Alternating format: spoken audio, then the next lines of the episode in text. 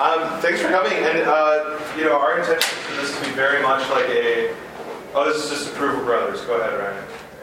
We do, we do everything together. They're like, wondering, why are these two guys presenting together? Because we've done everything together our whole Yeah. lives. Yes, Ryan's the older brother, in case you. And these more mature ones. Welcome.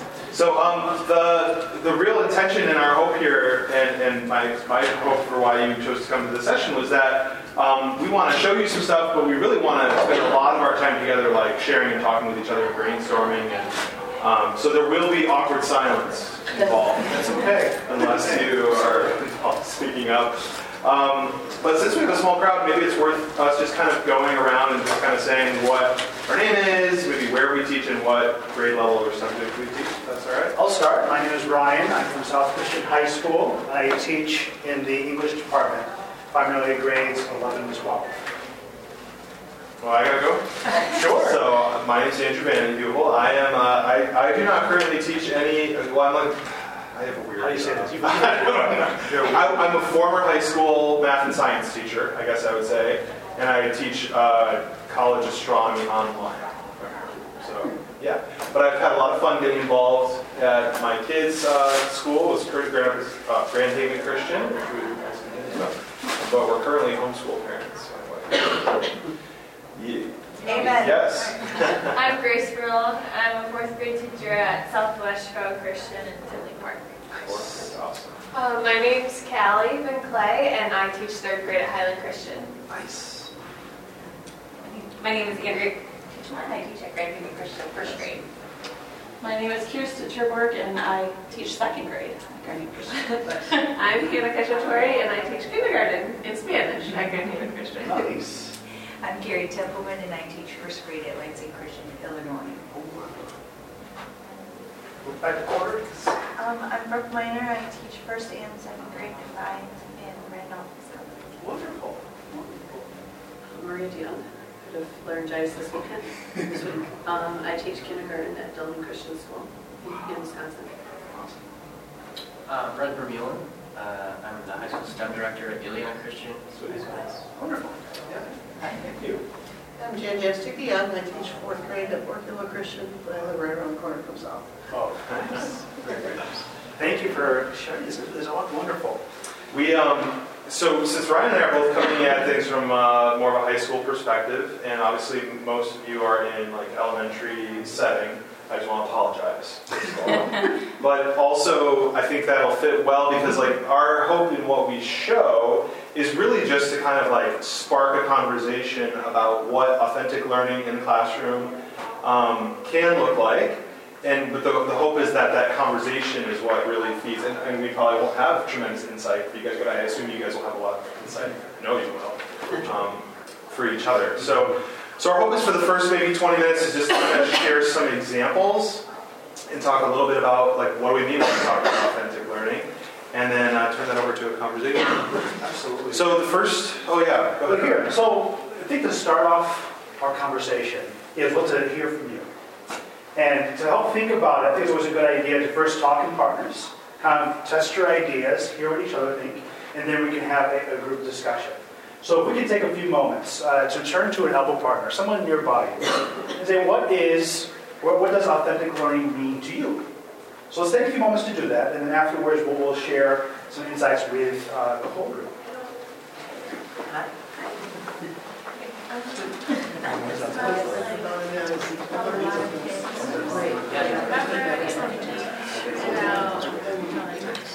You're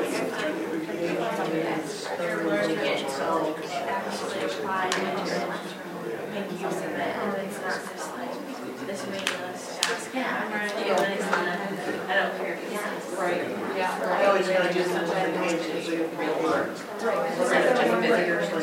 Remember model of. Yes, yes. Research. Yeah.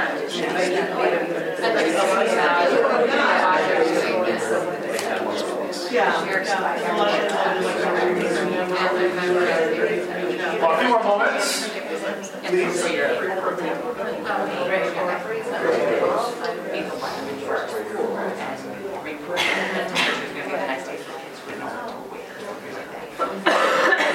Say this, I experience FOMO, the fear of missing out. And I, I do, I miss out a lot. So talk to me, talk to us. What is it, uh, what does authentic learning, uh, learning mean to you? Feel free to shout out. What do you think? Our group kind of talked about how, like, a lot of kids see a test as memorizing the facts, shoot it out, I'm done. Whereas we want them to take, like, ownership and see the value of seeking out that information. Yes. Rather than just learn it and then be done. Absolutely, right, excellent, excellent, thank you for sharing that. Others? Yeah, piggybacking on that, we talked a little about learning that sticks, make remembering learning, right? So, uh, not just for the test, but it's uh, remembering later. Yeah, please. I shared that, like, we did a on nutrition and healthy Yeah. eating, and then we had a class party. And Hey, then we like evaluate, like, if we all bring cupcakes, is that nutritious? yeah, Like, what can we bring though. that, yeah, you know, what, how can we balance our, even our party foods? Yeah, excellent, thank you, thank you. Others? Welcome, by the way, now that you're here. Well, let's, let's chat here. Uh, Yeah, so I, I think so much of authentic learning uh, can mean different things, right? Depending on like your context, what grade level you teach, what content area you teach. Um, and so like to, to come up with a definition that maybe fits all situations is like super hard. So we thought maybe we could provide like the world's simplest model of what hierarchy, uh, of what authenticity could mean. And that is just like a pyramid or a hierarchy to say, there are things that have like low authenticity, you know, like the tests. yeah, right. That are just the you know they're necessary. It's not to say they're bad or that they don't belong in class, but it is to say they're low on this measure, whatever it is, and we can probably agree on that. And there are other things that are high on that on that, and and that if, if what we want is to have more authenticity in our classrooms, then we just want to push towards higher levels, right? And so our hope of what we show you guys is really just to kind of spark illus- like just show illustrations and kind of spark your minds on examples of things that maybe start down here but then move up here.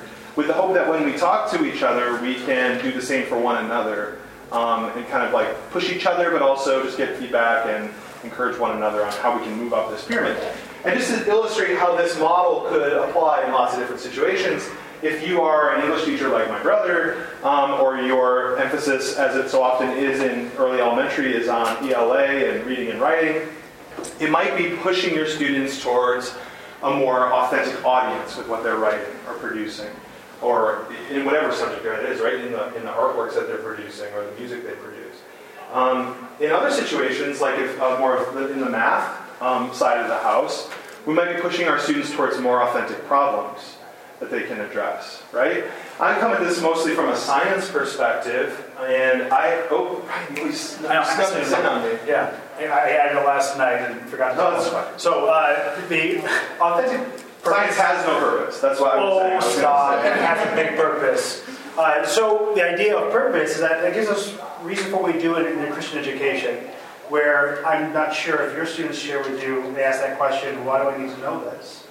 And I don't want to say it's for the quiz, for the test, for the exam, but for what we can be kingdom builders. And we can be able to change our, either our minds, we can change our school community, or change our world, global, what we're called to do. And Christian education cultivates that. So when we think about authentic purpose, it's learning for the sake of actually expanding God's kingdom.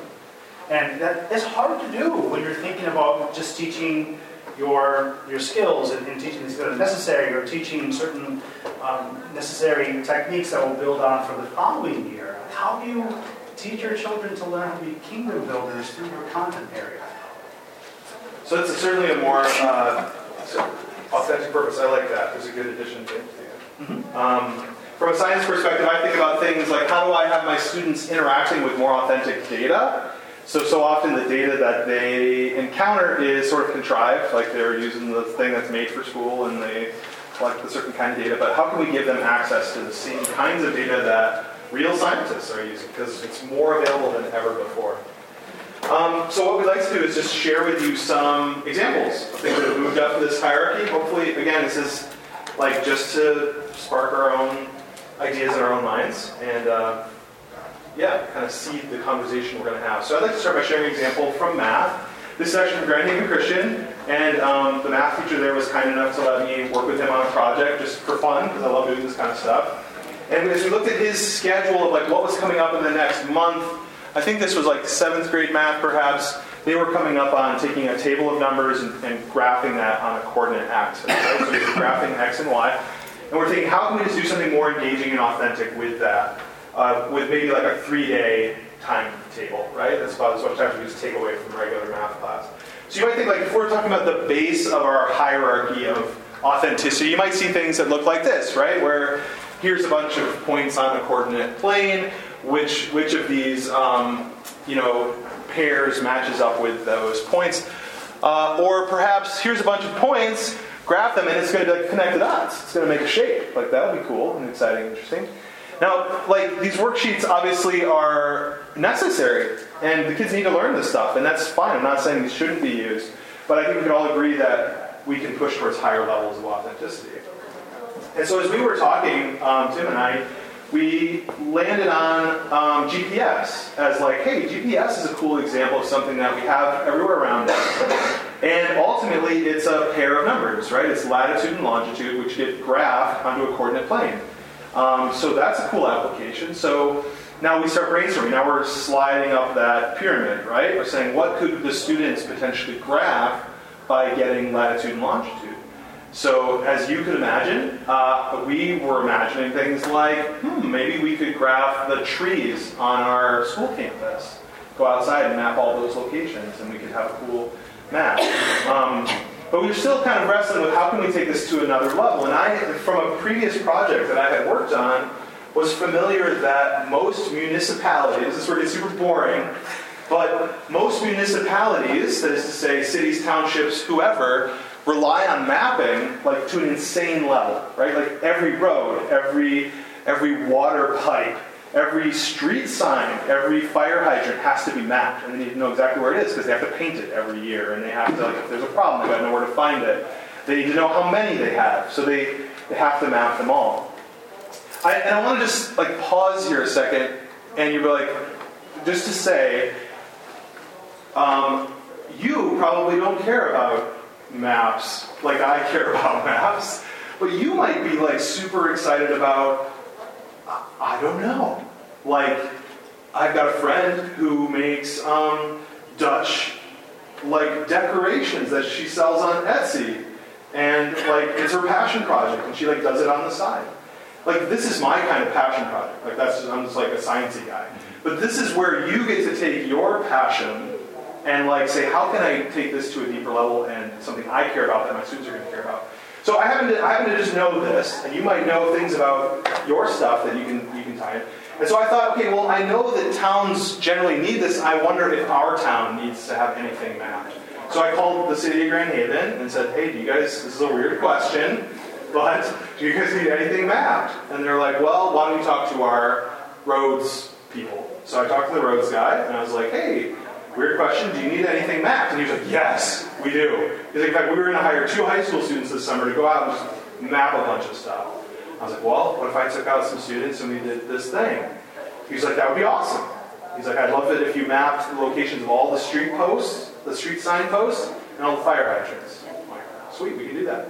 Um, and then I'm like, by the way, if we're doing that for you, would you mind coming to the school and talking to the kids about why you need these things mapped and how they're useful for you? was like, sure. So we made it, made it happen. So he came to the school and chatted with the kids after they had a brief introduction to like GPS and what that means, latitude and longitude. And they did some simple measurements around the school campus. He brought a bunch of, you can kind of see them rolled up here. These were like the big plat kind of maps that were uh, that they use in the city, and so he showed them some of those. And then the students went out, and of course I called the local newspaper to be like, "Hey, look at this cool thing we're doing for the city, right?" And so they wrote up a nice story and took some nice pictures. And so students went out and they we went kind of split up in groups. We had like a few teachers join us, and we just went out in all different directions and um, around the school. They wrote down the latitude and longitude and what it was on a piece of paper. And then everybody came back to the school, and I set up just, I just wanted to illustrate like the simple tech you could use for this kind of thing. I set up a little Google form, and the students could just enter all their data and what it was that they observed. And then they could see it just populating this spreadsheet right in the front of the class. And it was just a matter of uploading that spreadsheet more or less to uh, produce an app like this, which allowed us to export that data and share it with the city. And so now we've moved like way up the scale. I feel like we are addressing like a, a, truly authentic problem here. I'm actually providing data. This is the email I sent back to the city, giving him the data layers. Um, we've, we've truly addressed a more authentic problem and seen the application of this stuff for the students. So I think that was just a cool example of like how we can move up this uh, hierarchy. So my realm is in literature, being part of the English department. A few examples, two from my American literature class and then one from a speech class. So with American literature, we have a chance to study, we did this about two weeks ago, the Declaration of Independence by Thomas Jefferson. And on its own, it's a great piece of literature. So look at uh, its history, its place within forming America when we can agree on who we are, our independence, but also with parallelism and looking at persuasive language and things of that sort. And I was able to hit all my benchmarks, but then if the students don't have a chance to kind of reflect on it or act upon it, it gets a little dry. So I had a thought. I was like, well, what would it be like to think about our audiences if the students were able to write their own version of a Declaration of Independence? Great idea, love it, but what do students do they write to? Do parents? Do they write to administrators? Do they write to me? For the classroom culture, I decided to have them think about what changes they would like to make to our school at South Christian High School. So I handed out these expectations about how to frame their declaration so they can mimic what Thomas Jefferson provided for us. And then I had them list and explain what changes they would like to have. And I, I, zoomed in here for you. The big one was use of cell phones in study hall. Now, I'm not sure if you've been reading any of the news and the, the data about influence of cell phones on students. It's something that we are grappling with right now at, at South Christian is how do we help them be successful, especially when they can be a constant distraction. So they share about why they feel that cell phones should be used in the study hall. And then uh, in groups of four, here's another uh, classes uh, where they able to list the, the, specific ones they want to have changing. I had the administrators come to my class. Uh, the head of school, uh, Jim Peterson, our principal, Aaron Meckes, and the dean of students, Mark Van Steen. And I scheduled time for them, the students, to sit down and be able to present their document to them to bring about these changes. And what was very exciting, and I saw that why authenticity and audience changes things, is when I introduced it and I told them my vision for it, instantly they like, oh, I, I don't know if I can do this. They're going to hate my idea. It's really bad. I can't tell them what's wrong with the school. I was saying, yes, you can. And you have to because you are an expert on what makes quality education based on your needs and what you feel what's best for South Christian. So we talked through about how do we persuade people. What's the best language to use? How can we present this to get our to get our our ideas shared? And what's very exciting is that after they left the meeting, I made sure that I wasn't there, so they could have time to talk with the administrator. They came into the classroom and said, "We think we got one agreed upon. We think we, we earned one." And it might not be the cell phone, or might not be uh, changing uh, our, our block time or our shorter time for our PD, but where the students would say, what if we could actually sell parking spaces that the seniors could buy to decorate? Because we recently built a new building and we do need to raise funds for this how buildings go. And so um, that's something that really piqued the interest of the administrators. And they had not heard before, but the students have saw other students do before different schools. So it's like, that's exciting. It's empowering to the students to see about what potential they can have by just changing the audience. Sorry. This is the music section of today's session. Also in this class, just uh, the next text later, we read Ben Franklin's Poor Richard's Almanac. And in Poor Richard's Almanac, there's a list of like 20 different aphorisms, these short, witty phrases expresses truth. And I have my students uh, try to interpret, well, what is the truth that comes from this aphorism? Some good examples could be an apple a day the doctor way. Good. A penny saved is a. You got it. Absolutely. A stitch in time. Saves nine. Yes. My students don't know that one. Oh. Like, what do you mean saves nine? It's like, well, let me try to explain. I don't know. But uh, in the past, I had them write their own. And then I would collect them and say, oh, that's really cute, uh, create a great book, and then recycle it. Not really the greatest lesson. So I had this thought, like, what would it be like if the students wrote their own aphorism, but with the intent to make a card to encourage someone who's important to them, who may need encouragement. So I had that, and it took only a one class lesson, and I told the students again my vision, I said, this is what I'm thinking, what we need to do to make this happen, and they got really excited. With a few cards to show you. Here's one that a student wrote, and her aphorism being, in the dark times of life, use light to shine through. Why this was important to me, I get touched by this, is the fact that her church family was going through a transition of a pastor. It was getting kind of messy. And we prayed every day for the church transition team and finding a new pastor. It was something that was on our hearts. And she wrote it to a family that was struggling in her church. And if not able to read it, let me read it for you here. Through the struggles our church is going through, know that you guys are a light to others. We appreciate all of your work in praying for peace and wisdom for the future. And so it takes an aphorism idea and turning it into a place to bless another person. I think what a great value for this student to do. And that makes me wonder in your grade levels, is there something that you study? Something that you introduce where you can be able to change the audience and make it real, make it authentic, to be able to have it be a purpose now. And this one for fun is where her aphorism is that sometimes bright pink is the prettiest color of the rainbow. Like, this is just her personality. It's really wonderful. And she writes it to uh, a person who is just different and wants to, sometimes feels out of place, but this card's remind her that being different is very good. And I love the way she starts. Hey, girl.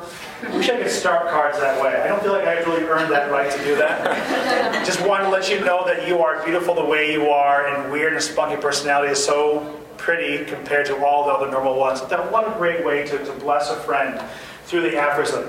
So in the past, it was just writing for me, but now by writing for others, it becomes something that's much more meaningful.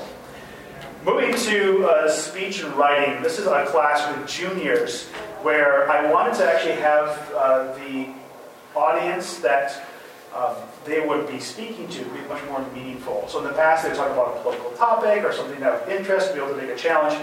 But I thought, why don't they actually give a persuasive speech on a nonprofit that we would go and volunteer at? Now, the purpose is not for us to leave class and go volunteer, but to actually work on being an advocate, learning the terms for persuasion, and working on giving the best persuasive speech so the, the classmates will be able to vote on which nonprofit to go to.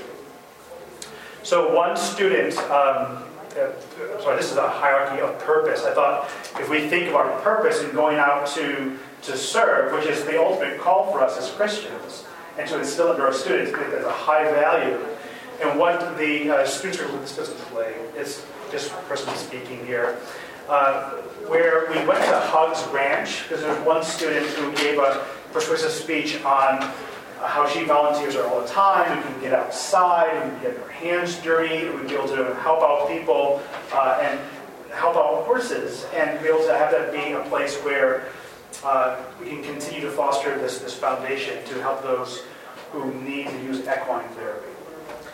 And the students voted this one as the best uh, speech. And what was great about this is that the student who gave the speech was not very confident in her public speaking skills, was not always seen as providing with the best speech throughout the courses, and was also uh, kind of doubtful. She was voted as the best uh, based on the technique and on her persuadability. And the joy that was on her face, I wish I took a picture of it. It was like, that's the reason I do what I do. It's just like, you're here, my class is here, this place that I love. It was, she was just beaming. And the students loved to do the work. And they were shoveling poo, and they were moving hay, and they were painting boxes, and they had a great time. And while acting of service is something that I want to instill in all my students, I felt this was a great way to give such an aspect of purpose with authenticity. Awesome. So just a couple more examples, and then we're going to ask you guys to uh, share with us some of your thoughts. Um, so start thinking about this if you haven't already. Uh, so I'd like to share, just rapid fire, some examples from science, where, where my goal is often to try to give students access to more authentic data. And this is just like a personal, like passion area for me, um, is providing students this kind of access. So here's, I'm going to present kind of like low on that hierarchy and then high on that hierarchy, just as the contrast, again, to kind of like spark, spark uh, thinking. So you might, uh, a typical science experiment is like testing the pH of different uh, materials. And it'd be normal to say, let's try testing the pH, and you can do like low tech, right, with like cabbage juice, or you can do higher tech with pH strips and stuff. But um, you might say, let's try different foods that we eat, right? Bring in some Coca-Cola, bring in some orange juice, bring in some water and other things you find around the house, and let's test it and see what's different. That's cool, uh, and that's great.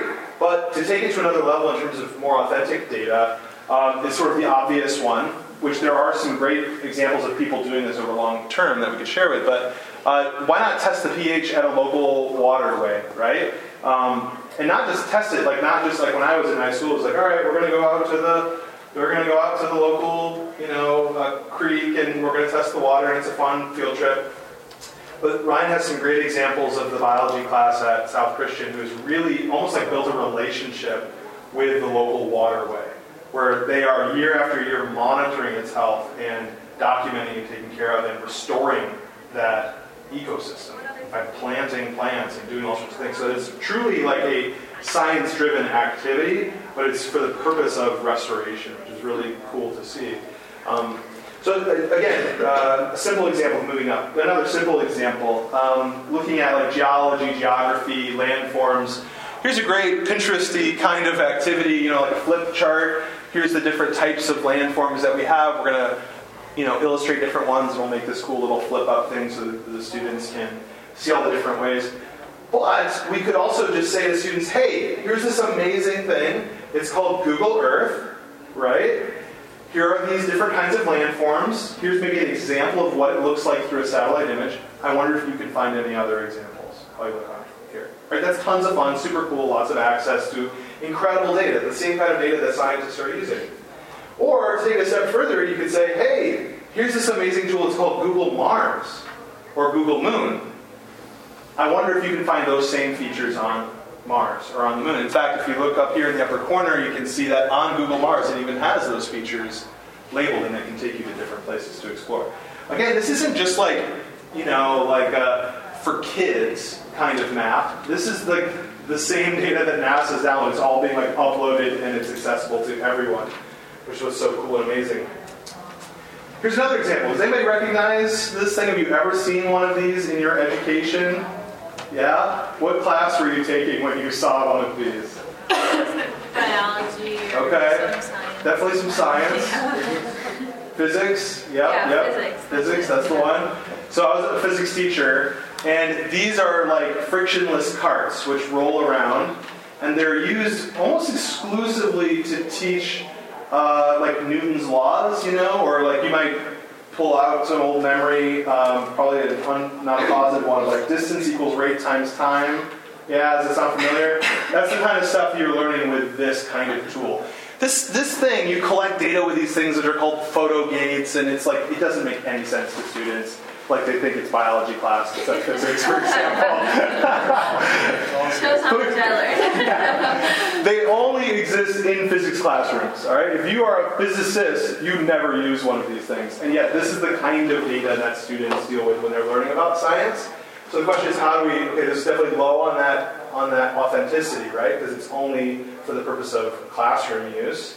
And so, if you're looking at distance and rate and time and forces, how can we connect this to the real world? So this is just a fun. I'm an online teacher mostly, and so here's a video I made for my students on a topic like this, where I'm pushing my car and with a known force because I'm pushing on a bathroom scale and for a known amount of time. And you can do the same exploration with data that's at least connected somehow to the real world.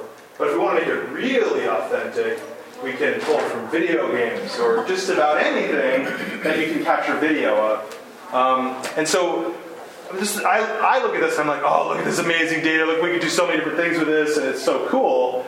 Um, but the, the point, especially since many of us are not working at high school level, the point is that data is everywhere around us, and meaningful data can be collected in, in just about any place um, around us.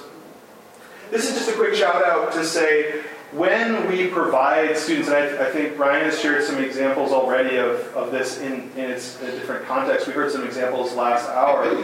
When we give students opportunities to have access to authentic experiences, they blow our minds. They do amazing things that amaze like other adults around us in our community, and that really shape the students. And this is in the context of science.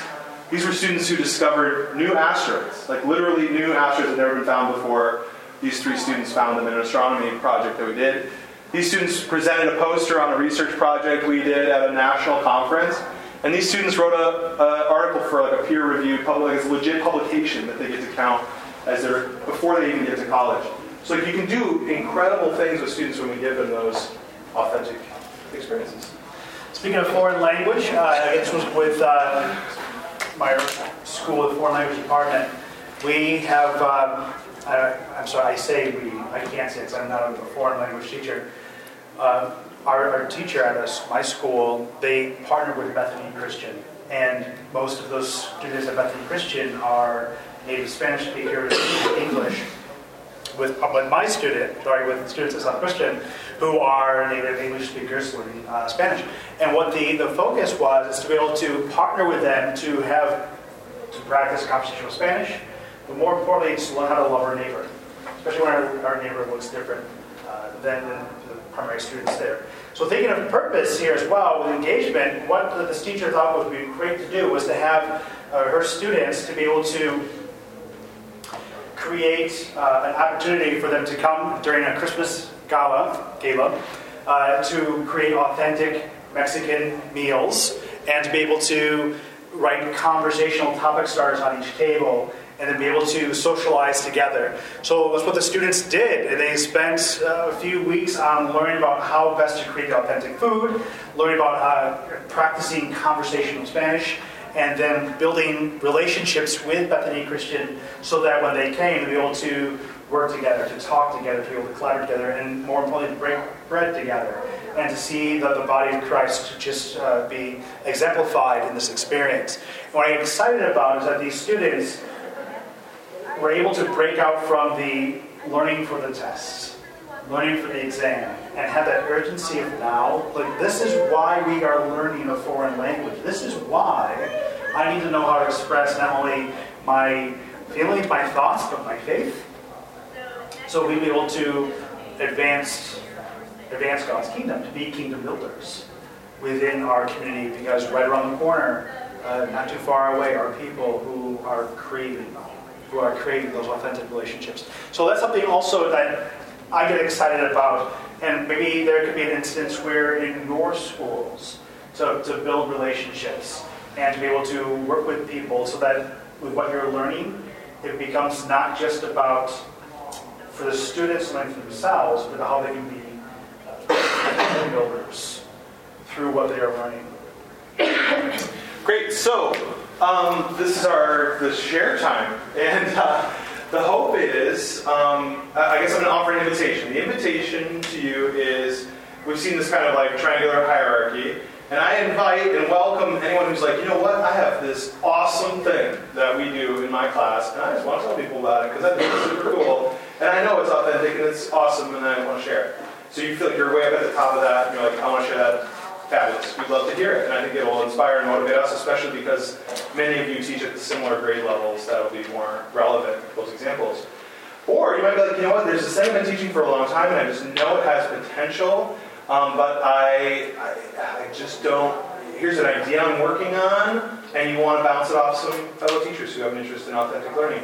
So you feel like I want to move this up the chain, that's another topic of conversation. I think Ryan and I are just going to have a seat and the hope is that is that you guys have insights for each other because we don't tend to have great insight in that in your stuff. Um, Could we so, ask a few oh, please, for yes, sure. yes, please. Um, I love this kind of stuff, and um, I feel like the biggest obstacle that I run into is time and the logistics of, Yes. oh, it's going to affect this other class, and I'm taking my kids away from this, and how are we going to get that in? So, Yes. could you help me understand? I'd like what to you bounce that to the other. What grade level do you teach? I'm five and six. Yeah, so I'd like to bounce that to the other teachers in, if that's okay. Yeah, please. Um, how do other people deal with that?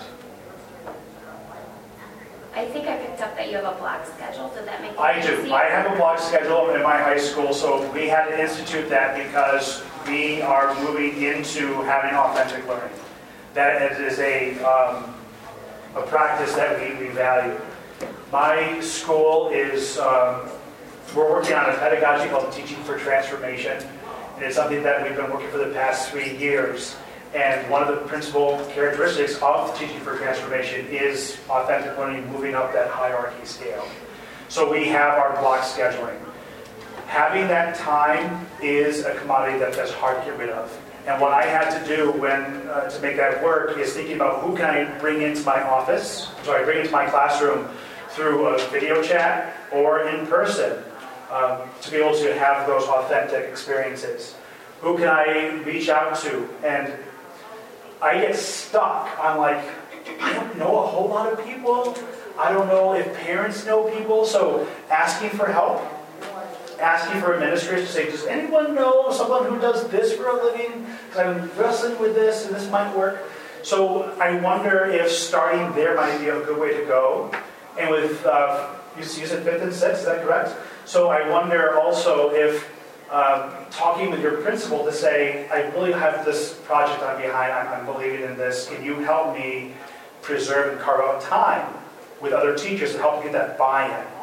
Or is it possible to talk with other teachers and say, here's my vision, how can this help work with your content area so that we can be able to do something that might be bigger than we expected? Um, but those are great conversations to have. Um, and I wish I could say, oh, magic formula, this is how it works. Um, but there has been significant growing, pain- growing pains that we have had and continue to have at South Christian. If I, if I can throw a softball over to Andrea, with we talked before about some of your persuasive writing and how like you've I don't know that you've taken more time to do that in class, but you've changed your audience with first graders. Would you mind sharing? Well, and for me, it just started out really simple.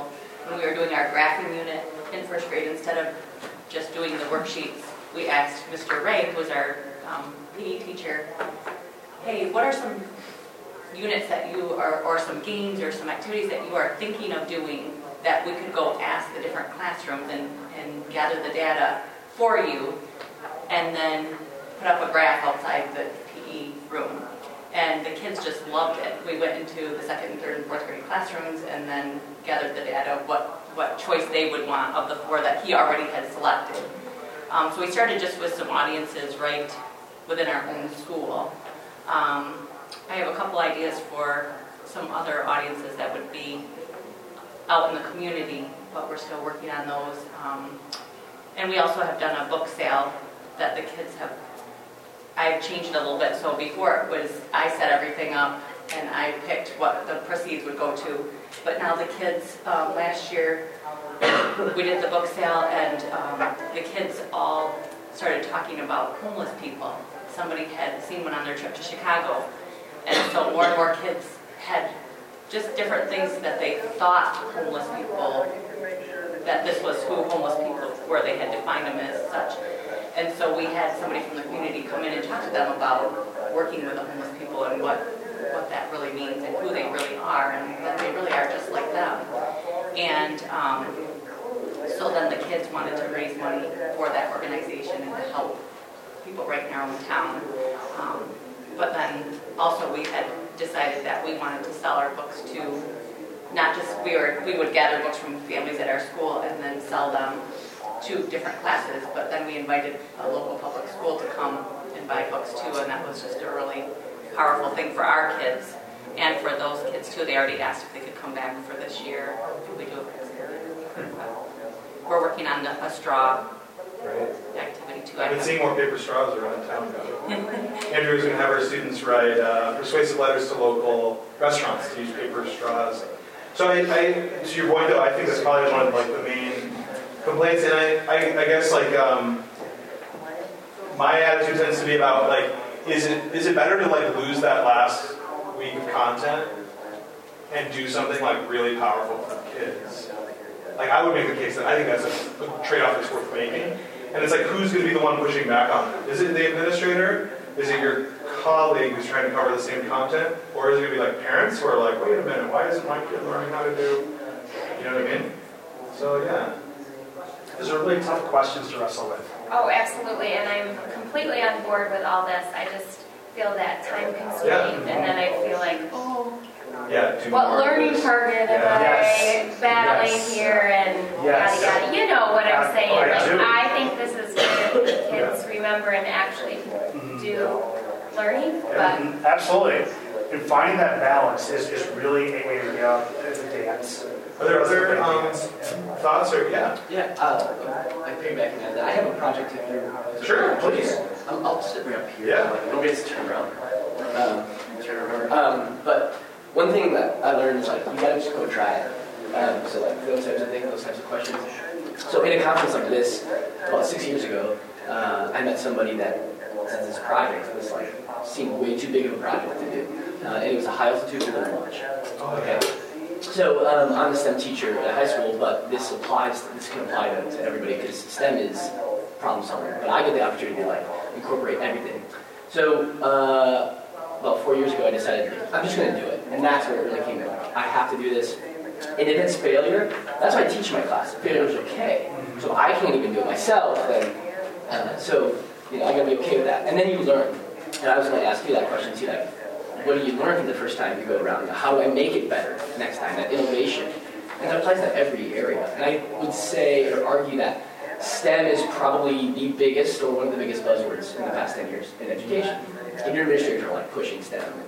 And, and, that, my guess is. So it's just really problem solving. That's like, let's just say that.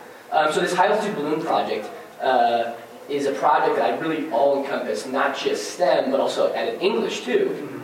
So, so my students, and I'll give you kind of a quick rundown. My students, uh, they're all seniors, and they write a, their own grant proposal uh, to come up with the money. So that's the English aspect. So we work with English teachers, and so we like talk to them about you know how what's the best writing styles, and things like that. We have proofreading, we go through it, they write it, uh, and then we take that grant proposal and send it to local companies, not their parents who really pay too much money for Christian education, uh, to local companies, and try to they raise the money. And so the whole idea is that they're invested. So when you get them invested in a project, they have ownership in a project. That is really when students really get motivated. Not like here, I'm going to tell you what to do, but they have the ownership. So that's how I get the ownership. And so then they just take off. And like you guys said too, when students take off projects, you're like they blow you your mind. Um, so the to Building project is a just to give you an idea. It's a huge, it's a helium balloon that they buy. It's like six feet uh, on the ground, and then it gets up to 30 feet by the time it pops in, in the stratosphere. Um, so they have to design and build their own payload. Uh, we put two GoPros in it, we put tracking equipment, all this stuff they have to go and figure out on their own. And maybe some of you are like, well, my elementary students are going to do that. They have this website now. After I started doing this, it'll be my fourth time doing it this year. We're actually launching in a week and a half. Uh, they have this website called StratoStar, and it goes at, at your grade level, kindergarten all the way to high school, like how much they give you for the project and how much your students do. It's an amazing, amazing project because the students get to see the curvature of the Earth at 100,000 feet in the air. So that's how high it gets.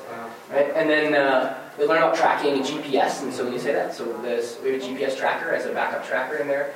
And then um, over the years, just got the project got better and better. So and, and the first thing I didn't even ask for money. We do a grant proposal, and then, then I'm like, all right, let's incorporate English inside it. So we did that. Uh, and now uh, they do it from start to finish. And now we went to all the feeder schools, at fourth graders, to all the feeder schools. Somebody said they were from Highland and Lansing. Yeah. So we were just uh, we were just there with the fourth graders. I picked fourth grade because it's like right before these kids like get into uh, like switching classes more, and then they're still really interested, and they really think high school kids are cool. So they, have, they come back. So this ownership of like learning, authentic learning, is when the students are teaching. They really remember that. So that's what I. That's one thing that you can have that done. That's good. So we went to the fourth graders, and then we had them like a drawing contest, and then they. they the winners put their uh, on the side of our payload, just something fun. But when we're there presenting the project, they ask awesome questions. So I know like fourth graders and elementary schools could do a project like this, you know, with some more help maybe. But um, so they ask these awesome projects, and they're all going to come out to the launch. We're busing all the feeder schools, and it's a way to connect the community too, right? Like so. Uh, you know, getting those kids interested, like, I want to go to this high school, this, I want to, you know, keep, keep going with my Christian education, and, and telling their parents that too. So we're inviting the parents, and we're inviting the, the community. Now, um, we use amateur radio, and I can't get into the details of that because I still don't know enough about it, but we use that to track uh, the balloon. Uh, it sends us the longitude, latitude, it sends us the altitude, and uh, the speed. And so the, we launch from, we're going to launch from Dyer, Indiana, which is right on the border. Um, and then uh, one year I picked it up in Ohio, uh, in Cedar Point. Like, so that was my fault because I should have rescheduled because I knew the winds were like that. But they do all the like estimations and all this different stuff. So there's so much involved in the project.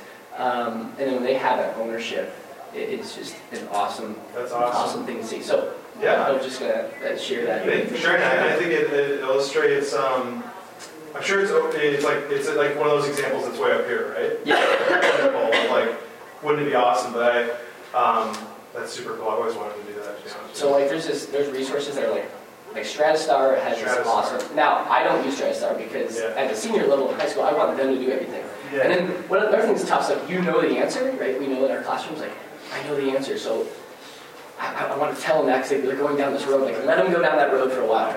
Let them figure out it's wrong. That's like that's my my problem solving is that like, failing, failing, failing, failing, and then when you succeed, you taught yourself all these other things. And so that's uh, authentic learning. So. Yeah. Thank you for sharing Thank you that. very much. It's all sort of one idea, right? Uh, StratoStar is S like S T R A T O star S T A R StratoStar.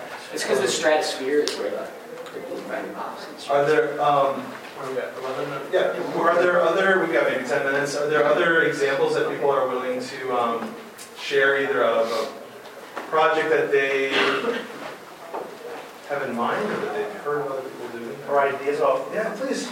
Um, I was just gonna piggyback a little bit on the time aspect, because we deal with the same thing on the fourth graders. Um, and so one of the things that I started to do is look at what is already sort of there. And so, like, we have grandparents come for Grandparents' Day. And for a while, I was like, ah, that's gonna be a wasted morning, we're not gonna get any learning done, that kind of thing. And then I decided, well, what I need to do is I need to turn this into something. So the last couple of years, I started to have my students then have an interview that they do with their parents, which is with some language arts goals. Um, and then what I'm doing now is I've revamped it so that this coming year, what we're gonna do is, I have some specific kinds of questions, like one of them we're gonna do is we're gonna find out where the grandparents have lived. And then we're going to map that, so we get into some of our geography kind of things. So what I'm trying to do is look at what is actually there, and how can I make that into something more authentic, and also then kind of map and put the standards in with it, rather than trying to carve out times that just don't exist for us.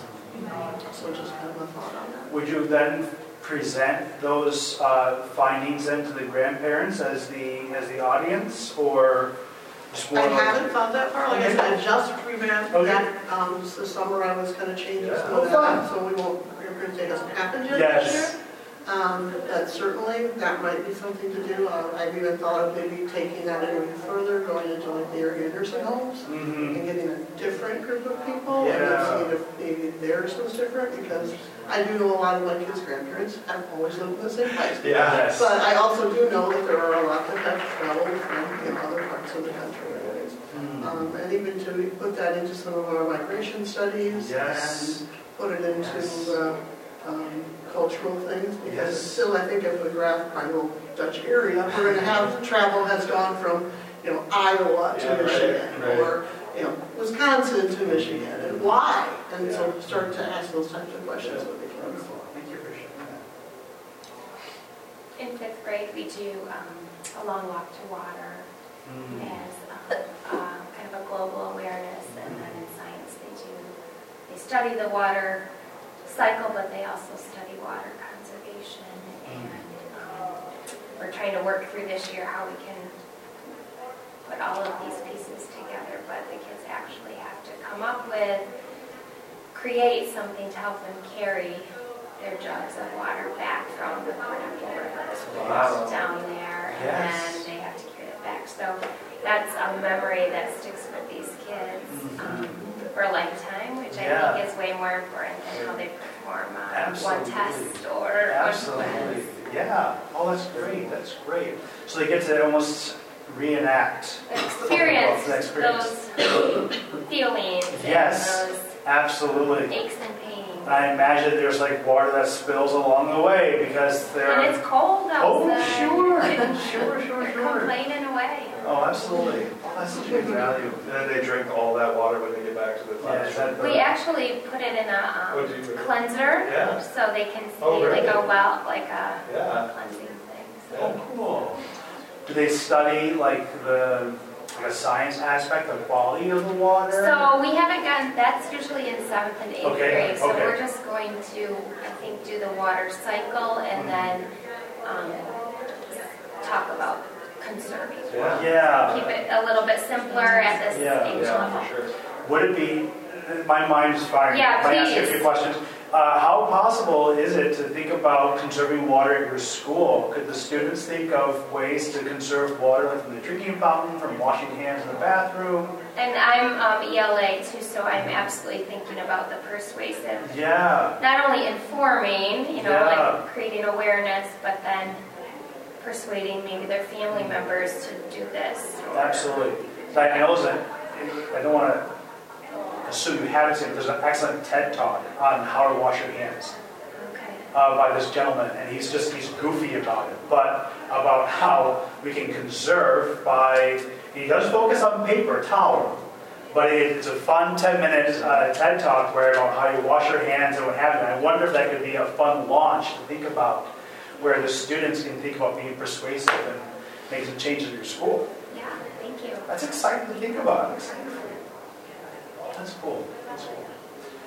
Are there other thoughts or things you want to throw in the room? Yes, please. I have a question. Um, I have, as a teacher, I'm really, I'm good at copying others' ideas. We're supposed to, we're supposed to steal. Um, Yes, yes. Is there a great place to go for resources like this? Like, do you have blogs or things that you guys follow to get your ideas? Or where could I go and be inspired, like, for something that? Yeah, I'm curious what you guys. I mean, this is great, but No, but I'm is there curious if something people have, It's like project-based learning, some Yeah, stuff, that, that's a great question. I don't follow any blogs uh, per se. I, I talk to people um, that are in my department. I talk to So, others. I, you, I'm going to interrupt you. Please, You're my interrupt me. and I interrupt you all the time. Um, so at South Christian, where Ryan teaches, they're implementing TFT, Teaching for Transformation, things like this. Um, thing, and I know that one of the challenges has been at the high school level that um, they're like, all your examples are elementary school. And uh, uh, I should say, if it hasn't been said already, like that a centerpiece of TFT is trying to make these authentic learning experiences like integrated, right? And so they have many examples, from what I'm told, of projects that are a great fit um, that have been done other places and are ready to go. So I, I don't know how accessible those examples are, but I, I guess I just want to give anyone a chance if they have a place that they turn to or sort of, sort of yeah. I don't turn there, but I went to a session yesterday, and it was all about like project-based learning. Yeah. And there's like a website you went to. I think it's pbla.org.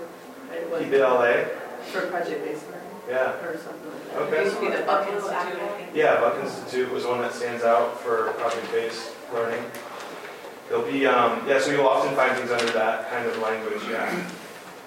Um, what grade level do you teach? Um, three through eight Spanish. Okay, perfect.